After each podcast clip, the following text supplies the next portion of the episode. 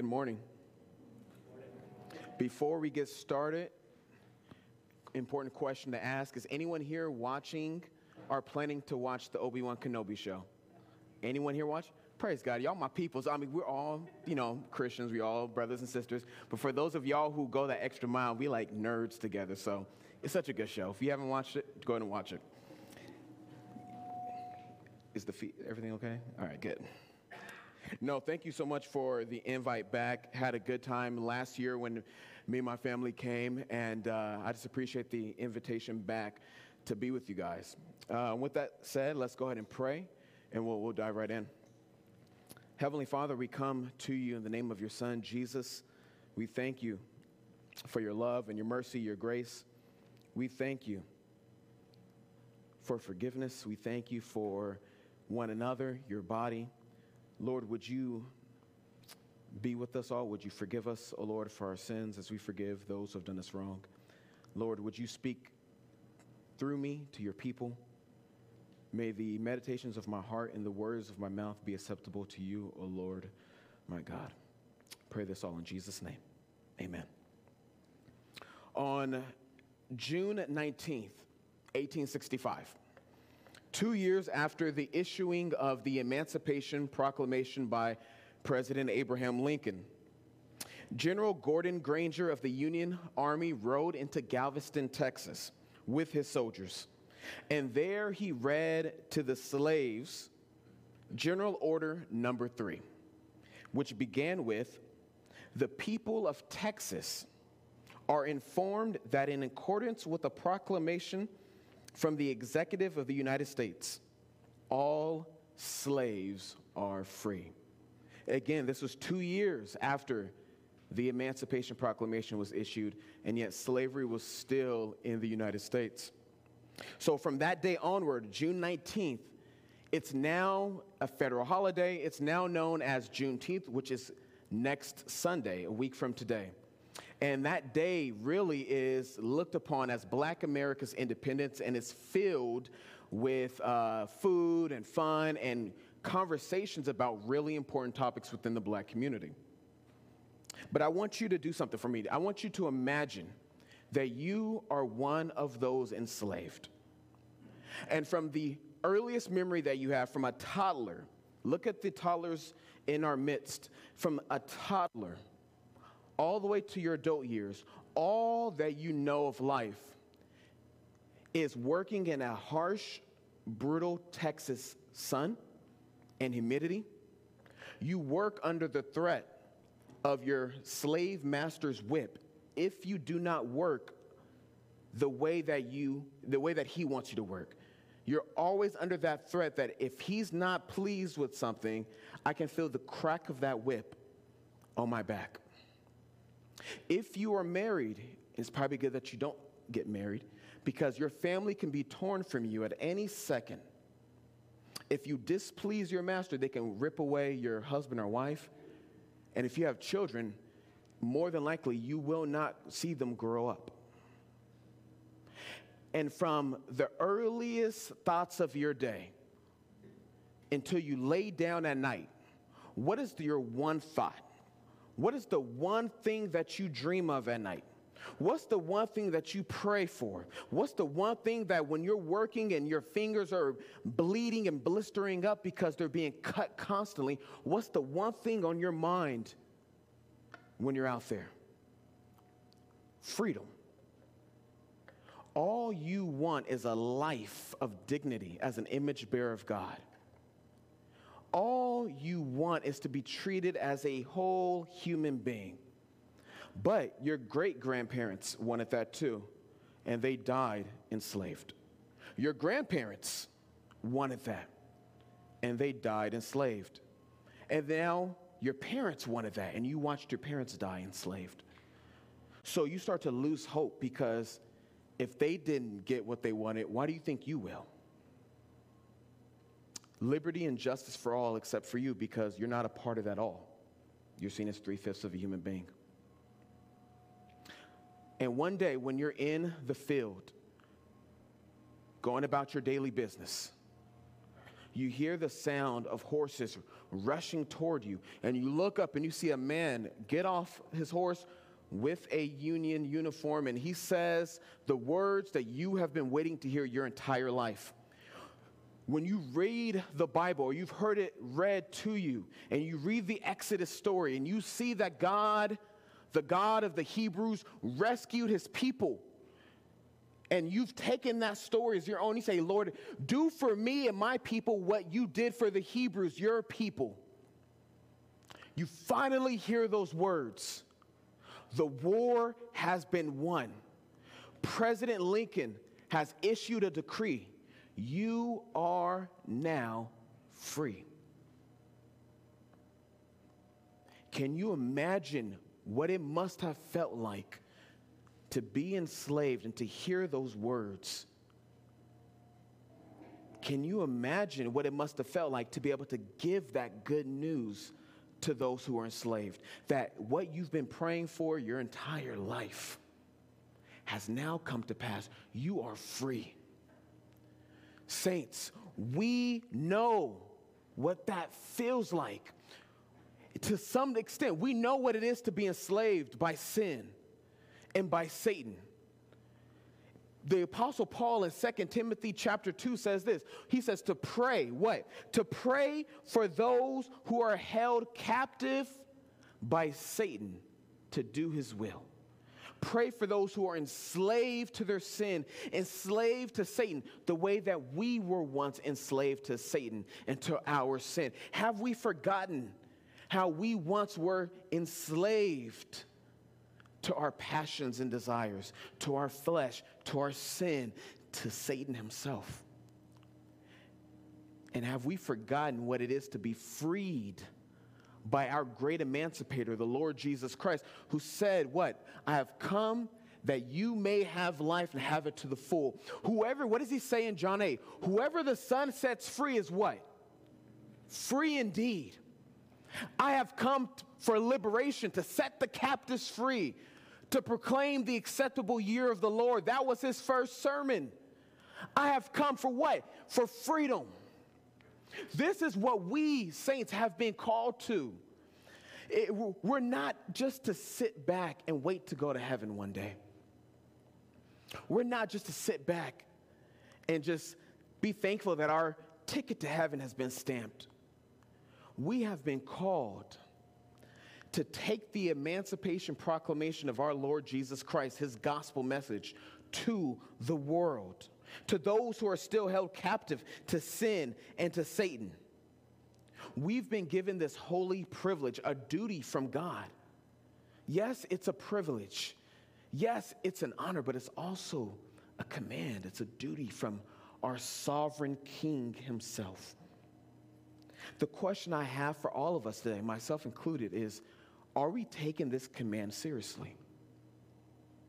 Are we obeying him by taking and supporting the gospel to those here at home, in our own communities, our own nation? But also, are we obeying him by taking and supporting the sending of the gospel overseas as well? Our passage this morning, Romans ten, thirteen through fifteen, and we'll get to that in just a sec. It's in the book of Romans, and the book of Romans is really the Apostle Paul's missionary prayer and support-raising letter to the Roman church. And in chapters nine through eleven, which our passage is situated in, Paul is addressing this issue of Jewish Israel. And basically, the question he's answering is these Roman Christians, these non-Jewish Christians are saying, well, listen, we're thankful for our salvation, but what happened to your people, Paul? You guys are the chosen people, the, the, the covenant people. The Messiah has come from your own lineage. Why is it that the majority of your own people don't receive Jesus, Yeshua, as the Messiah? What's going on?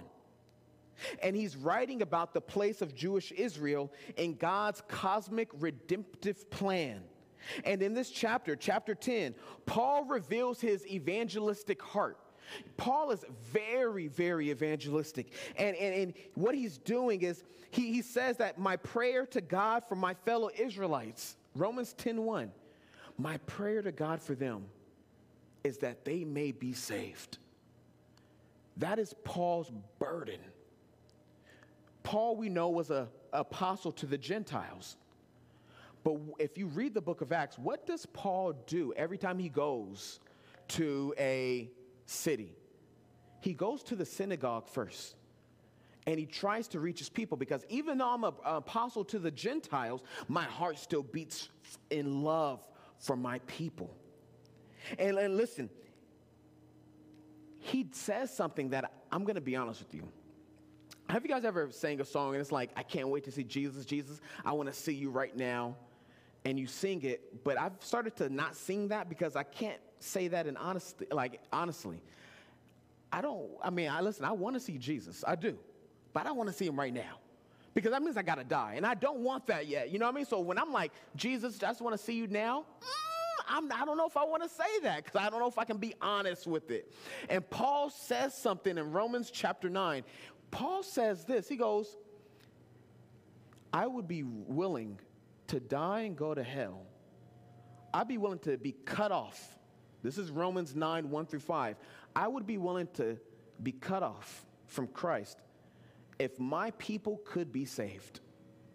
If I could trade my salvation for theirs, which means I'm eternally lost, I would do it. And then he says, my conscience bears witness that I'm telling the truth, and the Spirit, the Holy Spirit bears witness. That is a bold claim. I want to ask you something, Risen. Honestly, please raise your hand if God says, you know what, if you give up your salvation for all these people, who here would take them up on that offer? I have yet to been in a church where anyone has raised their hands. Thank you for keeping it one hundred with me, because I'm like, there's no way in the world I would take that deal. I love people. I want to see people saved.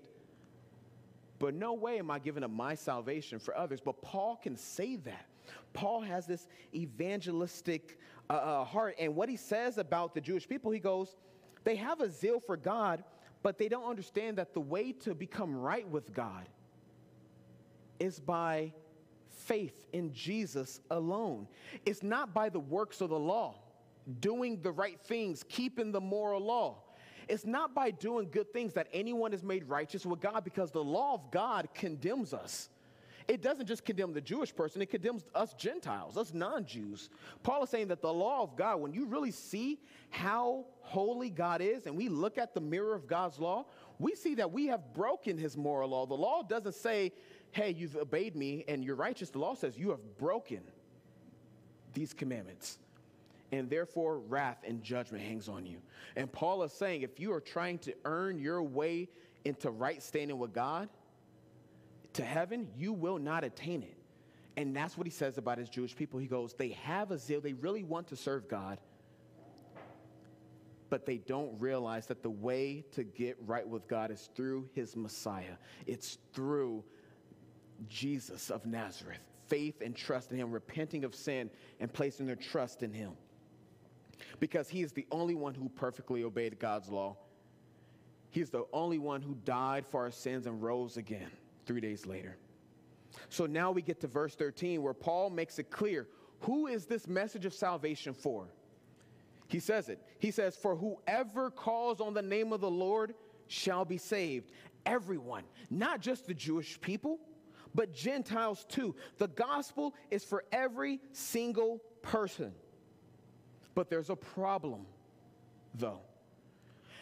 I remember uh, in Southern California, where I grew up, I was at a community college, and one thing I love to do, I love to go to college campuses and just talk to students about Christ. And I remember talking to this nineteen-year-old Latino student named Austin. Super nice guy, really sweet. And I said, hey, you know, I'm out here talking to people about, you know, what they believe about God and spiritual things, religion. Do you mind if we chop it up and talk? And he was waiting for a class, and he said, sure. He goes, I have to let you know I'm, I'm an atheist. I'm like, well, perfect. You're some of my favorite folks to talk to, so let's chop it up. So we start talking and had a great conversation where he's asking questions, I'm answering, I go through the gospel with him. And at the end of our conversation, I just asked him, I said, Austin, has We, we live in SoCal. This church is so close by. Has anyone ever talked with you about Jesus? Have they ever taken the time to love you enough to share with you this message of salvation? And he looks down, he looks at me, he goes, never. And I said, honestly, you live in America, you're nineteen, no one has ever taken the time simply to tell you about Jesus. He goes, no, this is my first conversation. This is the first time I've ever spoken with someone about this. And it broke my heart for this reason. You guys, we live in the, the United States of America. Churches on almost every corner. Bibles all around. Good Christian content. And there are people here in America who have never heard the gospel of Jesus Christ. So if that's the case here in America, think about overseas. How many people don't know a Christian? Don't have a church to go to? Have never read the Bible? Have never even heard the name of Jesus? And I want to ask you a question, and this is the question I ask myself too. Do those in your life know that you're a Christian? Do they know how they can find and re- receive, receive eternal life? This is not to beat anyone up. This is just to ask a real question. Do those in our circles of influence, do they even know who we serve? Do they know how important Jesus is to us? Do they know how they can have a right relationship with God? And if they don't, the question then becomes, why not? What is more important than someone's right standing with God? Nothing. Does this evangelistic heart in Paul also beat in our hearts? Or are we content to let those we know walk in and out of our lives, not knowing the Savior, not even knowing really about Him or how they can become right with Him? The problem is that the gospel is for everyone, but not everyone knows it. According to the Joshua Project, an unreached people group is a people group among which there is no indigenous community of believing Christians with adequate numbers and resources to evangelize that people group without outside assistance. According to the Joshua Project, there are seventeen thousand four hundred six people groups, with seven thousand four hundred two of those people groups unreached, which means that forty-two point five percent of Earth's people groups have yet to be reached with the gospel of Jesus Christ. That's not all, sadly.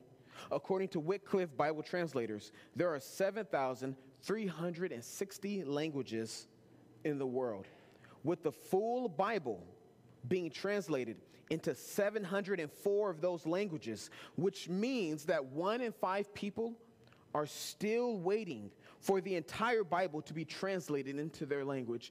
Something that convicted me when I was thinking about this. People are still waiting for any portion of the Bible. How many Bibles do we have on our shelves? And then I want to pose one more question. How often is that those Bibles being read? And then not just read, how often are those Bibles being obeyed? I look at my bookshelf, I have all these Bibles there. And I'm like, so many people in the world don't even have one copy of the scripture. Not even one. I'm not telling you to get rid of all your Bibles. I'm just saying we need to be knowledgeable, appreciative of what we have, but then also be passionate about, let's go ahead and bless the nations by making sure that they have the scripture in their own language, in their own hands, on their own shelves. So I just want to break it down just one step further. According to the Joshua Project, there are seven point eight four billion people on earth, with three point two seven billion of the people on earth still unreached for Christ. So that means that forty-one point eight percent of Earth's population don't know that God loves them so much that He sent His Son to save them. They don't know that they can become members of the kingdom of God, or as my pastor Lance Lewis likes to call it, they don't know that they can become members of God's new society and live the spiritually abundant life that Christ gives now. They don't know that they're still in their sins and on their way to a real place called the lake of fire, which is tragic. And at this point, I know, because I had this objection or question at one point in my life too, which is, well, hold on. That doesn't seem fair that they'd go to hell even though they haven't heard the gospel. And I understand why some think that. It's an understandable question or objection. But the Bible, it speaks of something called general revelation. And that is the knowledge that we get about God from our conscience and from creation itself. According to the Bible, humanity knows that God exists. Just as a painting points that there was a painter, this building points that there was a builder, so creation points to a creator. Romans chapter one, verses eighteen through thirty-two. When you get the time, I encourage everyone, Romans one, eighteen through thirty-two, read what Paul says in that section. Have you guys ever been in the pool and you get a beach ball or something and you try to hold it under? What happens if you let go of your hand? Go ahead, brother. It comes back up, right? That's the picture that Paul is saying. He goes that humanity, because of our sin, we suppress that truth of God. We hold it down. We hold it down. But because we live in God's world and we're God's creatures, that knowledge of God always seems to pop back up in our face. So when atheists tell me it's wrong for that mass shooting to have occurred, I go, you're right, but you're just showing the knowledge of God, because if we live in a unguided universe where there's no moral lawgiver and no moral law, then that's not objectively evil. That's just subjectively you don't like it. As Doctor King said in his letter from a Birmingham jail, when he was writing to a bunch of white moderate pastors, he goes, you tell me to slow down. You tell me to stop with all the nonviolent protests because I'm going too fast and I'm going too far and you don't like it. But let me tell you, he goes, there is a law above the law of the land. You're telling me not to, to stop because the law of America says that this is wrong. But the law of God is above the law of the land. The law of America says that segregation is good. The law of God says it is a sin because we are to love our neighbor as ourselves, so we can appeal to that law of God. Anytime we make any moral statements, that is a knowledge of God coming out. We are showing that we are image of God, imago Dei. Animals don't make court systems and criminal justice systems, but we do. Why? Because we image our God. As he loves justice, so do we. As he loves mercy, so do we. We image him the way that our children, for those of you who have children, who here, who in here is a parent? Do y'all, do your, do your guys' kids do stuff that either good or bad, you're like, ooh, that, that is so me right there? There's times where my son will talk back and say stuff. I'm like, oh, and I'm like, oh, that's me though. He, he's, he's imaging me right now, and that makes me even more mad at him because I'm like, dude, you got that from me. Stop it. That's how it is with God. We are his image bearers. When people look at us, they should see him. And according to the Bible, humanity has this conscience. We have this innate sense of right and wrong. We know right and wrong because we're his image bearers. And even for those who have never heard of Jesus, they still sin against the knowledge and light that God has given them. We all have a knowledge. We all have this light that God has given us. So listen, they, people who've never heard of Jesus, they don't go to hell because they've never heard of Jesus. They go to hell like anybody else because of their sin and because they act against the light that they have. Plus, if people who never heard about Jesus automatically go to heaven, what is the worst thing, saints, that we can do to people? If someone has never heard of Jesus, and that means that they automatically go to heaven, what is the worst thing that you can do to that person? Do you know? Thank you. Thank you.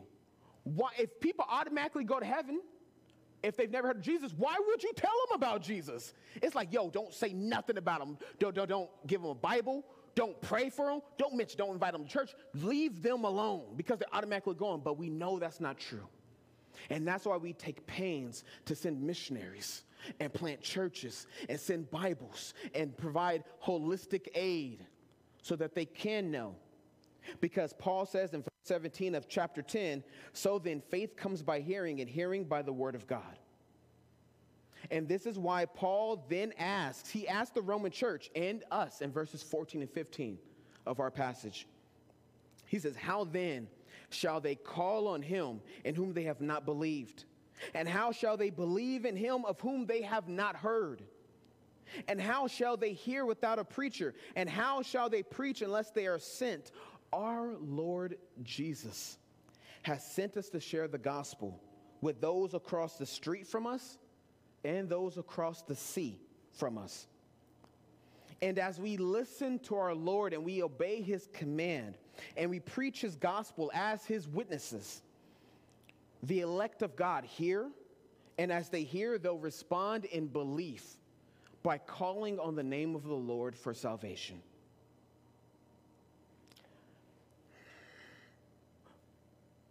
And I think what I'm about to say, it applies, I think, to just humanity in general. I really think that we really feel like we're doing God a favor. Like, what do we, like, when we give our tithes and offerings, all right, God, I guess I'll give you a little bit. All right, God, I guess I'll help you out and share the gospel. You guys, quick question. What does God need from us? I'm from the black church, so I can sit back and just wait till I can hear some answers. What does, what does God need from us? Nothing. Thank you, brother. Say it again. Nothing. God needs absolutely nothing from us. God is not lacking in anything. The triune God is self-sufficient within himself, but he creates. Why? Because just like as parents, we love to shower our children with gifts, right? Because we want to share our love with them. God creates, not because he's lonely, but God creates because he goes, I have all this joy in my heart. I have all this joy, all this love, and I want to share it and pour it out on my creation. When God creates man and breathes the breath of life into him, God sits back and goes, it is very good. God is like, I am excited to share who I am in life with you. God doesn't need anything from us, but we so often think that we're doing him a favor. You guys, God doesn't need us to share the gospel. He could do it himself. He could send his angels to do it. But God wants us. He says, I want you to be co-laborers with me. Y'all, if that's not the most humbling, exciting thing, God is saying, no, no, no, no, no. I don't need any of you. I'm God. You need everything from me. But God says, I don't need you, but I want you. I want you to partner with me. I want you to help bring the, my shalom, my peace, my joy, my life to this broken world. That's one thing I love, and I just saw it this morning, your, your justice and uh, community groups, I believe, because it's not just about waiting to go to heaven. It's about bringing the wholeness and the healing of Jesus Christ to this world. As he's healing us, we help to bring his healing to others. It is not just a duty, you guys, to share the gospel, to verbally open our mouths and proclaim the truth of God's word to people, and to share it in love and humility with passion and boldness. It is a privilege to do so, you guys. He wants you, each and every one of you, to partner with him. He wants me. Are we doing it? Are we partnering with him? The last part of verse fifteen says, as it is written, how beautiful are the feet of those who preach the gospel of peace, who bring glad tidings of good things. Why? Why? Because they bring the good news to those spiritually enslaved, that Jesus offers spiritual freedom and one day physical freedom. We work for that now, but one day the whole creation will be liberated, including his people. He offers this freedom to all who repent and trust in him alone. Imagine if General Gordon Granger never went to Texas and never told those slaves, you're free. The war is won. Those men, that man brought beautiful feet. If you read the Old Testament, the context of this of this verse, the beautiful feet, are those who would go to the mountaintop or proclaim the war has been won. Freedom, liberation, victory is yours. it's been achieved. If he never went, those people would have continued living enslaved lives, even though the, their, that freedom was theirs by right. Now think about what happens if we don't go to those we know in our communities, our workplaces, even our own families with the gospel. Think about the three point two seven billion people around the globe who have never been reached for Christ. They don't know him.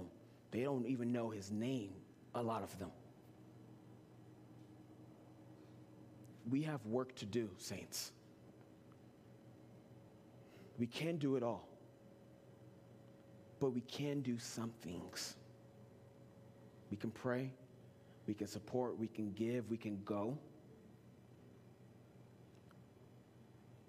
There are so many who've never heard, so many who need to hear about him who loves them.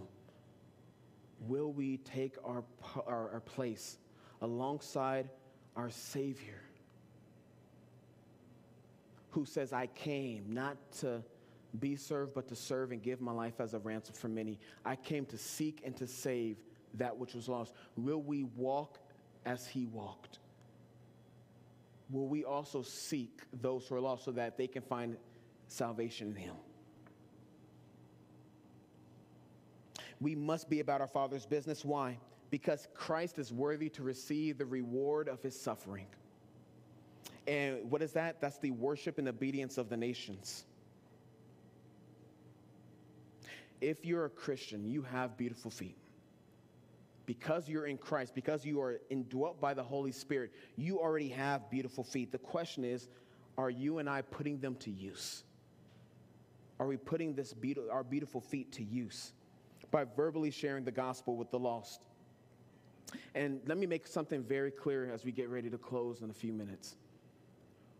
We don't go and share the gospel both here or at the nations. We don't do it out of guilt. We don't say, well, all right, let me go do it because I know I have to. It's a shame, you know, out of a shame. That's not why we do this. Please don't hear me say, go out there out of guilt. Why do we go out there? It's out of love for God and love for others, but even more than that, it's because we ourselves are loved by our Father. You guys, for those of you who are married, are currently dating someone, remember when you got that first date, man, you asked her out, she said yes. What was your emotion at that point? It wasn't like, well, cool. Maybe you played it off that way, but I'm sure inside you're like, yes, I got the date. Don't mess it up. Let's go for date number two. You couldn't wait to share this unless, you know, maybe you're not like me, but I couldn't wait to share when I got my first date with my wife, telling my boys, yo, man, I'm going out with Jana. Let's hope this works out. Hopefully I don't do anything dumb or say anything stupid. I was excited to tell people about this date because I was so excited. When we experience and are bathed and immersed, I know we're Presbyterian, but yes, when we are immersed in the love of God the Father and of the Son and the Spirit, we can't wait but to tell others about that, about him. You guys know I work for a missions organization. If y'all are like, you know what, I want to maybe talk about going on a mission trip, come talk to me. I would love to help y'all go on a trip, either this year or next year. But whether you go or not, pray. At the very least, pray for the nations. When is the last time you and I have prayed that God will be glorified among the nations and that the elect among the nations would come to faith in Christ? At the very least, pray for the nations. And pray for your communities. Continue. I know you guys are. Continue to love them in word and deed. Continue to serve them. I'm so encouraged by what I saw today. And enc- uh, continue to verbally share about the love of Christ and how they can be made right with God as well. And if you're here, um, or you're listening online, I know we're in a church, but I never want to assume that everyone in this room is actually following Jesus. I, I pray everyone is. But just because someone sits in a church doesn't mean that they're actually a Christian. So what does it mean to call on the name of the Lord and be saved? It means to acknowledge that we are created by Him, loved by Him, but that we are broken, we are sinful, we have broken that law. And it's to ask Him, Lord, forgive me of my sins. Forgive me for all the ways that I have uh, uh, gone against you. And it's to ask for His forgiveness and to trust in Jesus alone. If you are not a Christian, you may have been here for years, you may be listening, and you may say, I know all the right answers, but you have never actually trusted in Jesus alone for your salvation. Do so today. Call on the name of Jesus today and be saved, because today is the day of salvation. Before we pray out, I want you to listen to these lyrics from Atlanta-based rapper. Do you guys know who Lecrae is? Okay, Lecrae, song from oh eight, Beautiful Feet, uh, featuring this uh, rapper from uh, Atlanta named Don Toya. And it says this, and I've never forgotten, and I love it. He says, go, go, go. Run with those beautiful feet. Go, go, go. You hold the truth that saves, so run and shout it to the world. They can't believe in something they ain't never heard, so go, go, go, and run with those beautiful feet. May we follow the beautiful feet of our Savior, who rushed down from heaven to live, die, and rise for us, because He is worthy. Let's pray. Heavenly Father, we come before You. We thank You. We love You. Father, would You be glorified? We thank You that Your beautiful feet were pierced for our transgressions. So, Lord, may we use our beautiful feet to tell others about Your pierced and broken body, Your shed blood, and Your glorious resurrection from the dead, by which anyone who places their trust and faith in You alone will receive eternal life. We love and thank You in Jesus' name. Amen.